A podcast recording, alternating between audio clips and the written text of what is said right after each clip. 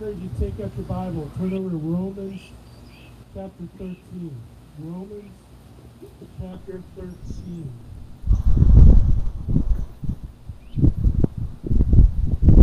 We're in a study called Kingdom Focus. And pretty much for the rest of this year, we're going to be talking about the difference between the kingdom here on earth and the kingdom that we have in heaven. And uh, we're going to talk about how a Christian should view loyalty to their country and politics today. And I hope that I've wrestled with this, and I can share some with some clarity. Some of this is left up to all of us to decide our convictions and our teaching on, but I encourage you to take out your notes as we read from Romans chapter 13, or I'm sorry, I sent you to the wrong place. Matthew chapter 22. We're going to get to Romans 13. Sorry. Got ahead of myself. Matthew chapter 22, as we talk about Jesus with the Pharisees and the Herodians. Very famous passage of scripture, I think most of you know. Matthew chapter 22, it says, Then the Pharisees went, in verse 15, then the Pharisees went and plotted how to entangle him in his words. And they sent their disciples to Jesus along with the Herodians, saying, Teacher, we know that you are true and teach the way of God truthfully, and you don't care about anyone's opinions, for you're not swayed by appearances. Tell us then, what do you think? Is it lawful to pay taxes to Caesar or not? But Jesus, aware of their malice, said, Why put me to the test, you hypocrites? Show me the coin for the tax. And they brought him a denarii. And Jesus said to them, Whose likeness and inscription is this? And they said, Caesar's. And then he said to them, Therefore, render to Caesar the things that are Caesar's, and to God the things that are God. And when they heard it, they marveled, and they left him, and they went away. And may God add his blessing at the reading of his word this morning. Well, the purpose of this message is to think about, from God's perspective, how you and I should view politics in our current state and even going forward how to view the political parties that are around us, and how to view our government leaders who are authority in our local and our state and our national government from God's perspective. This message by far cannot speak to every issue before us, which is political or moral. I can't speak even to the issues, the platforms of the two predominant parties that we have in our country right now. There's just not enough time. But we're going to dialogue on this issue uh, about politics. And if you have any feedback, I'm welcome that. You can email me, talk to me in person. We're going to talk about uh, principles that the Bible touches on that also touch on in our political arena. And that's what I hope that we can become students of these issues. If you're interested, and come up with biblical answers and convictions based on God's Word. We need to determine for ourselves where we stand on issues and what action, if any, that we want to take in our current political climate. So we face two two problems as Christians in our current position in this political time that we're in. One is that we are polarized. We're divided among one another. There isn't a place to discuss issues or to find a common ground, it seems, as you go out and have discussions with people like I do in our culture. The second problem is that some Christians who are Republican or Democrats have made idols out of following their party. They're not studying for themselves both sides of the issues they're not seeking the truth. They're not using logic to critically think through the issues before them. They use their feelings as a barometer of truth rather than objective truth. And some don't argue the merits of each side, but attack the person who is giving their message that they disagree with. They will die on the hill for their particular party or uh, issues that they believe in rather than compromise or concede their position. So as we think about that passage, look back in Matthew chapter 22, verses 17 through 21. Tell us then, what do you think? Is it lawful to pay taxes to Caesar or not? But Jesus, aware of their malice, said, Why put me to the test, you hypocrites? Show me the coin for the tax. And they brought him a denarius. And Jesus said to them, Whose likeness and inscription is this? And they said, Caesar's. Then he said to them, Therefore render to Caesar the things that are Caesar's, and to God the things that are God's quickly here, we know that the purpose of this conversation with Jesus and the Pharisees and the Herodians was to trap him.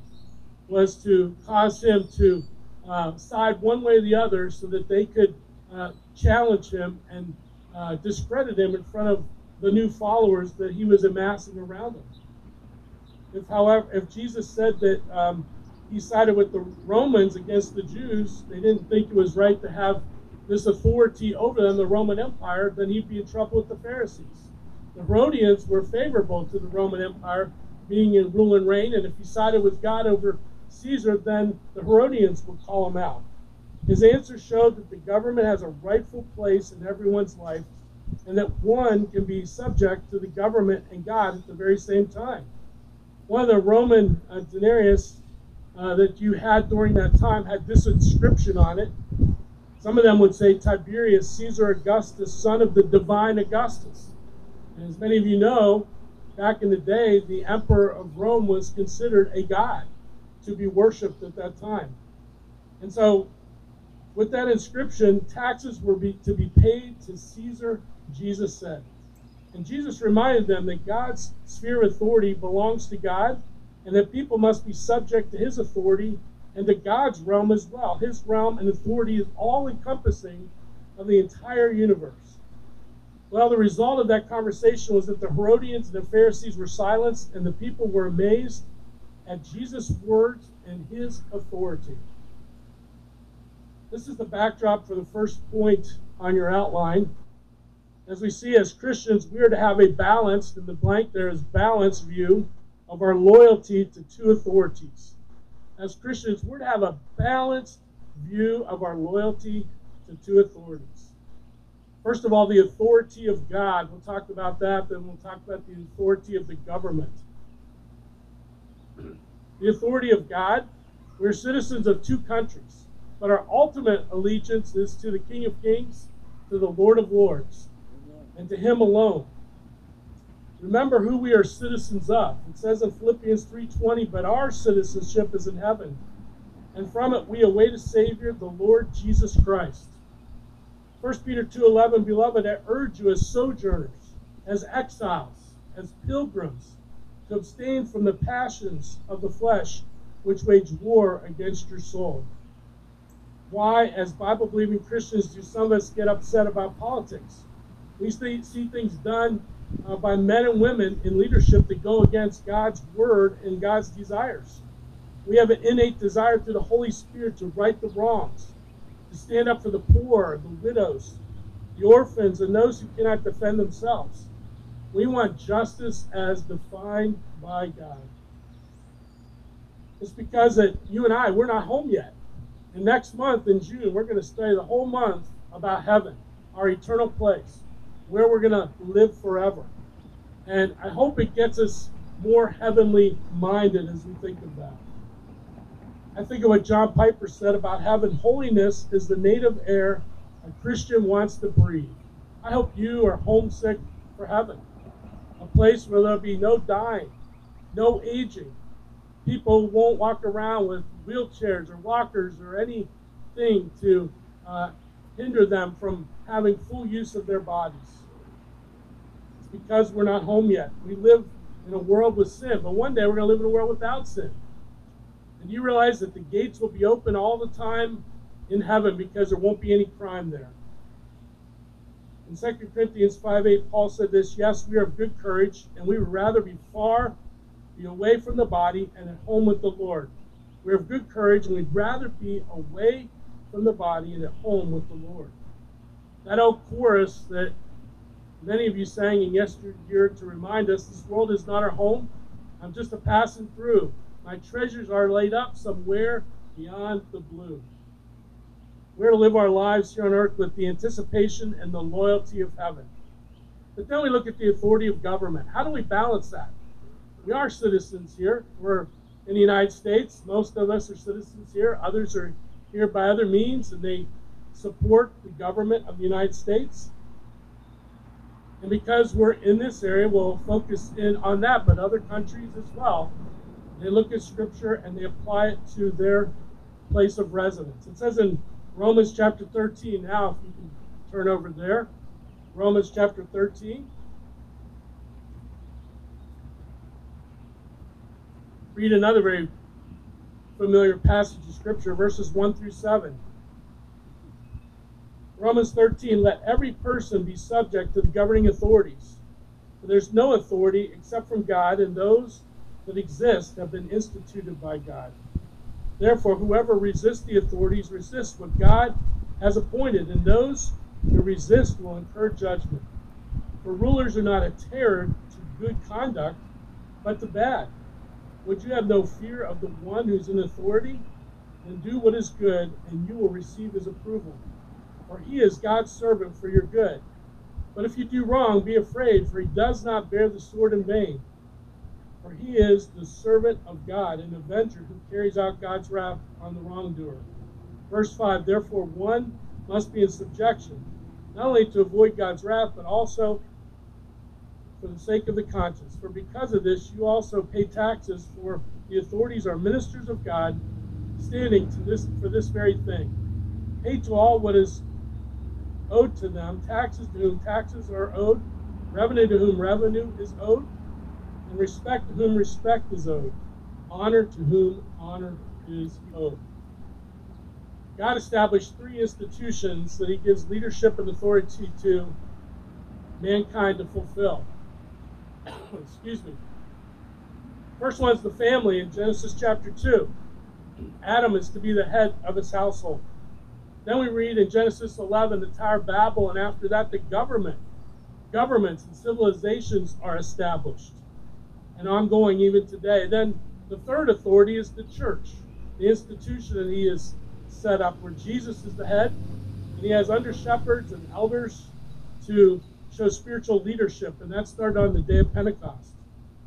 And so be mindful that God's the one who raises people up into places of leadership. In Daniel 2:21 it says that God changes the times and seasons. He removes kings and sets up kings. He gives wisdom to the wise and knowledge to those who have understanding. In general, God sets up the government to protect its citizens from evil and to support the good things that the citizens do. So we have three responsibilities according to Scripture toward our government. First of all, to pay taxes, which May 17th came. I hope you paid your taxes or at least extended the opportunity to do that. And we pay taxes every time we go to the store or anywhere we go. Second of all, to honor our leaders. Honor our leaders. And thirdly, the Bible says, most importantly, we're to pray for our leaders. To pray for them, that's it. And in America, we have an added bonus to that. We have the privilege to vote for those who are our leaders that represent us in government. And we have that privilege, unlike many other countries around the world. God placed us here for a specific purpose and a specific place and time until the purpose God has for our lives is completed. In Acts, Acts 13:35, Luke wrote, "For David, after he had served the purpose of God in his own generation, fell asleep and was laid with his fathers and saw corruption." So our application to this, the authority of God, the authority of our government. Our allegiance, the word there is allegiance, is to God first, and then as appointed authorities in that order. The main thing I want to look at is stated in the second point here, and I hope that you will uh, really zero in and focus as we talk about Christian nationalism versus uh, Christian patriotism. And this may be a subject that you don't know much about. Maybe you're not interested, but it's a it's an issue that we need to address and speak to because, uh, as we saw in the Jericho March in December 2020, in January 6th, we saw the the people, the rioters that broke into the Capitol. They consider themselves Christian nationalists, and so the next point is: as Christians, we have an understanding of Christian nationalism versus Christian patriotism. We need to understand the difference. We need to balance our view on these things. So, first of all, I'm going to attempt to share what is Christian nationalism. And I'm open for any debate um, on this. I've done a lot of reading, but I'm just going to put out there what, from my perspective, what this is all about. What is a Christian nationalist and how is it different from Christianity? How is it different from a Christian being patriotic? How should Christians think about nations, especially about the United States of America? If nationalism is bad, does that mean we should reject nationality and national loyalty altogether? No, I say. Christian nationalism, Christian nationalism is defined this way as the belief that the American nation is defined by Christianity and that the government should take active steps to keep it that way. Now, hear me out on this. I'll talk about toward the end of, you know, how we did start with the foundation of Judeo-Christian ethics. But they want to intertwine, they want to weave their religion in with their politics. Popularly, Christian nationalists assert that America is and must remain a Christian nation, not merely as an observation about American history, but as a cause to be perpetuated going forward into the future. Scholars like Samuel Huntington have made a similar argument that America is defined by the quote Anglo Protestant past and that we will lose our identity and our freedom if we do not, do not preserve our culture inheritance. He believes that we inherited uh, this Christian American from God. Christian nationalists do not reject the First Amendment and they don't want a theocracy. A theocracy is where uh, they put a religious leader as the president, as the head of the country. They're not advocating that. But they do believe that Christianity should enjoy a privileged position in the public square. The term Christian nationalism is relatively new, and its advocates generally do not want to think of themselves that way, but it accurately describes American nationalists who believe America, the identity of it, is intertwined with Christianity. So, what is patriotism from a Christian perspective? What is Christian patriotism? Well, patriotism is showing love and loyalty to your country. Living in the United States, it's respecting the founding papers, which are the Declaration of Independence, the Bill of Rights. It's a commitment to respect the institutions that are established by those original documents and the laws of the land. If you look on the back of a dollar bill, it says, E pluribus unum, out of many, one. We are all Americans who are citizens of this country, and those who live here maybe who aspire to become citizens of America. Showing patriotism for our country is different from nationalism, which is an argument about how to define our country. Christians should recognize that patriotism is good because all of God's creation is good, and patriotism helps us appreciate our particular place in it. Our affection, our loyalty is seen in how we support the institutions and the flag and the elements that represent our democracy. So, as Christians, we can and should love the United States, which also means working to improve our country, to hold it up for critique, to deal with the errors in justice, and to have a say in the laws that are written in the land. But what's the problem with Christian nationalism? Our country is made up of people from many different cultures and religions, and we're growing more and more diverse. And so, since cultural units are fuzzy, they make a poor fit as the foundation for political order. It's hard to put people in a box, it's hard to stereotype groups of people. Cultural identities are fluid and hard to draw boundaries around, but political boundaries, they try to say specifically, this is our boundaries and who we are, and this is our definition. So when nationalists go about constructing their nation, they have to define who is and who is not part of that nation. But there's always going to be dissidents and minorities who do not or cannot conform to the nationalist preferred cultural template.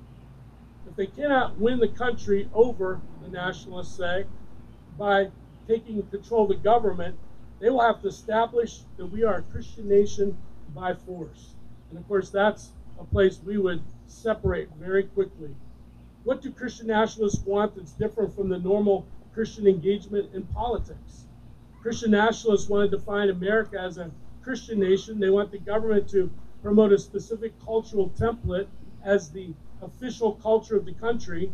And the Christian nationalists want to take back America and bring it back to, quote, what they considered a called a Christian nation, which is very hard to, to define as to what constitutes a Christian nation and exactly how were we back in the previous times. We don't completely understand how the founding fathers put it all together.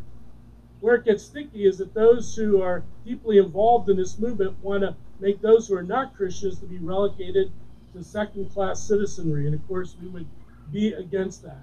So using force, limiting the expression of freedom of others who are not do not support the Judeo-Christian ethic is an issue that the church has to wrestle with, and I'm not willing to go there and consider being called a Christian nationalist. It has too many negative connotations, and it detracts from Christianity because the emphasis is strongly on the here and now, and it will hurt people outside the faith.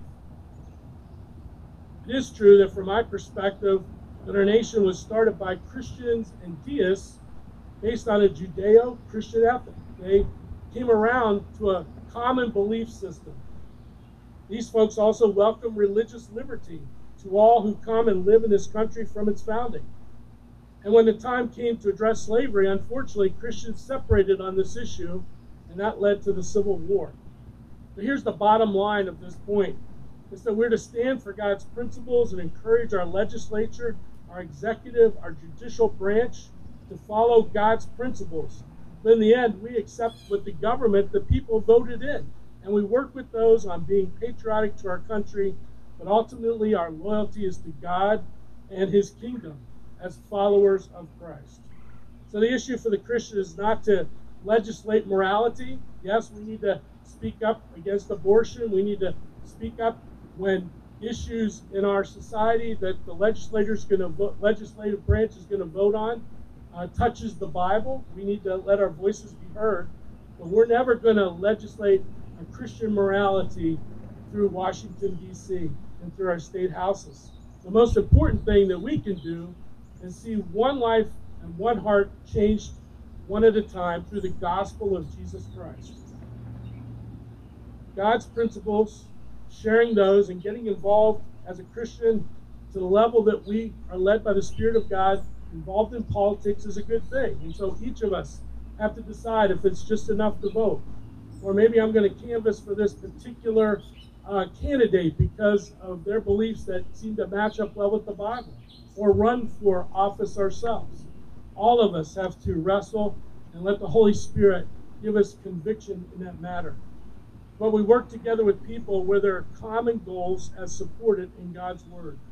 So I hope I'm just beginning the discussion of Christian nationalism versus Christian patriotism. I encourage you to study and dialogue with me to fine tune your, your viewpoints, what you believe about Christianity and politics. And if you want some resources, I have a lot of resources that I've been collecting and reading. If you'd like to read them and discuss more about this subject. Right? The application is this we can all agree on this point we're called to be good citizens of the country that God has placed us in. Some of you have been citizens of Australia. Some of you have been citizens of, of India and other places around the world. Some of you have come here. Some have become citizens or, or are aspiring to be at some point. But regardless where we are as Christians, we are to be good citizens of the country that God has placed us in. So, how do we view our government and the politics surrounding it? How do we stay loyal to God's kingdom but support the government structures in the world that we currently live in? Our last point today is this as Christians, we're to have a biblical perspective on politics. We're to have a biblical perspective on politics. We're to be respectful of the flag and of those who serve in the offices of government, even if we don't agree with those in those positions. We respect the office. We pray for them. We honor them, even though we may disagree uh, greatly with their positions and issues in politics. But when it comes to time to show our patriotism, Christians should participate in the national anthem at a ball game, for example, or enjoy the 4th of July festivities as we celebrate Independence Day. Celebrate Flag Day, Veterans Day, Memorial Day, Labor Day respect the flag, the national anthem, the leaders of the country. You're a citizen of that country, even if you're not a citizen. Second of all, we are to respect the person in their position of authority. The first one, if you missed it, is we are called. We're called to support the current government of the country. We're currently earthly citizens of. Second of all, we're to respect the person and their position of authority. 1 Peter chapter 2, Peter writes, Keep your conduct among the Gentiles honorable, so that when they speak against you as evildoers, they may see your good deeds and glorify God on the day of visitation. Be subject to the Lord's for the Lord's sake to every human institution, whether it be for the emperor as supreme or to the governors as sent by him to punish those who do evil and to praise those who do good. So we respect our law enforcement because they're to be the protectors against evil in our cities, in our states, in our country. We salute our men and women in the armed forces who are willing to, in this current climate, voluntarily go and defend our freedom and at times the freedom of other countries as well. We thank all who support these folks, the law enforcement, the military, who do the support work behind the scenes. We appreciate our local, state, and federal government leaders for being willing to go through the process of being elected to represent the people that they serve. Thirdly, we're to pray for those in authority. Remember that. These are things we already know, but it's good. It's a good reminder to pray. It says in 1 Timothy 2, first of all, then I urge that supplications, prayers, intercessions, and thanksgiving be made for all people, for kings, and all who are in high positions, that we may lead a peaceful and quiet life, godly and dignified in every way. And this is good. And it is pleasing in the sight of God our Savior. And that God desires are all people to be saved and to come to the knowledge of his truth. And so the government leaders, they must pray for wisdom Let's pray that they would represent their people well. Pray that they would use the principles of God's word to make their decisions. And then, fourthly, we are to encourage our government leaders. We're to encourage our government leaders. I invite you to get the addresses of our local elected officials and write notes of encouragement to them. Gary Barfels, our office administrator, has put at the bottom of the prayer sheet a list of those uh, that where our church location is, our representatives that are in Des Moines uh, representing us there at the state level. And also, there's also uh, people that you need to encourage if you don't live in Scott County, but also Rock Island County or Clinton County, wherever you live. Just a few weeks ago, I was in Des Moines and had the privilege to pray with uh, many of the people on the bottom of that sheet that Gary has. And uh, Phyllis Thede, wonderful Christian lady, African American. She taught in the Davenport school system, was on the board, and uh, she said that she really wants to come and visit our church now that session is over. So we look forward to her coming and be with us one of these days. Fifthly, we're to hold our government leaders accountable to biblical truth. We're to vote when the opportunity arises. We're to engage our government when they make laws that are contrary to Scripture. The church is to be the conscience of the culture and producing godly leaders, not only for ministry, but to serve in different levels of politics, whether it's the school board, whether it's city council, whether that's the mayor, wherever it may be. We need to uh, look for those opportunities. And the church has been slow and some Christians unwilling to stand up and speak out against issues that we face that touch Scripture. Thank God we're seeing a lot of progress being made in our country with the laws to take care of abortion and move away from uh, the legalization of it and to try to take steps to prevent it as much as possible. We need to stand up for equal rights for all. We need to stand for God's beautiful design for marriage as shared in the Bible and speak against all the decisions and ramifications of accepting marriage redefined different from God's view of marriage in our culture. We could list all the outflow of ramifications and consequences due to the uh, federal law that allows same sex marriage to occur. Number six, we're to serve God as our ultimate authority in the county, city, state, and nation that we currently live in. I hope that you memorize Jeremiah 29 7. The Israelites were in exile, and they were trying to figure out how they were to worship God in a foreign land without a temple. And one of the things God said to them was Jeremiah 29, verse 7 But seek the welfare of the city where I've sent you into exile, and pray to the Lord on its behalf, for in its welfare you will find your welfare. For as you pour out and become a good citizen as much as you can, not accepting the pagan, idolatrous religion, as much as you do that, you will bring welfare upon your people at the same time. Jeremiah 29 7, powerful verse. Number seven, we're to avoid making politics and government into an idol. I think that's a battle. I myself, I love to debate some of these things, these issues. At times I've gotten overloaded with some of the stuff in the cable news channels and the media and things on the internet. We have to guard ourselves and realize that find the balance. We want to know about these issues, we want to be involved, but we can't obsess about these things.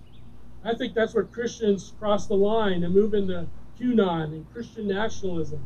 When we become obsessed with politics and stay so focused on what's going on with the political charged media sources and we respond inappropriately, we need to reassess our views of politics from God's perspective and the place that it holds in our lives. Remember at the end of 1 John, the last verse that John wrote, 1 John 5:21, he says, "Little children, keep yourselves from idols."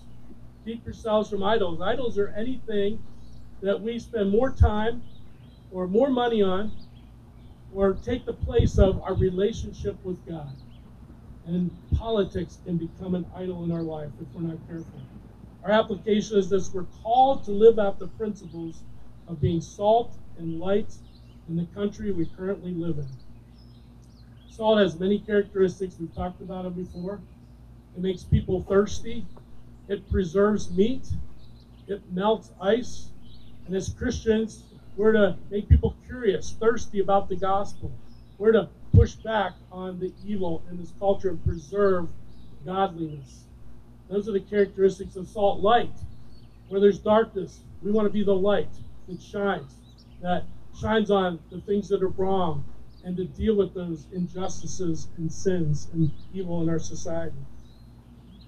So, our application is this remember, we're to live out those principles of being salt and light in the country we currently live in. Lastly, we are to be great citizens of heaven and earth, keeping both worlds in their proper perspective. And as we go through this series of kingdom focus, as we study about heaven, as we look at 1st and 2nd Peter, verse by verse, after that, we're going to learn how to live with our mind set on the things above, not on things on earth, but to be engaged in the people and the culture around us, to be the salt and light that God wants us to be. Some questions to ponder this week, and we close.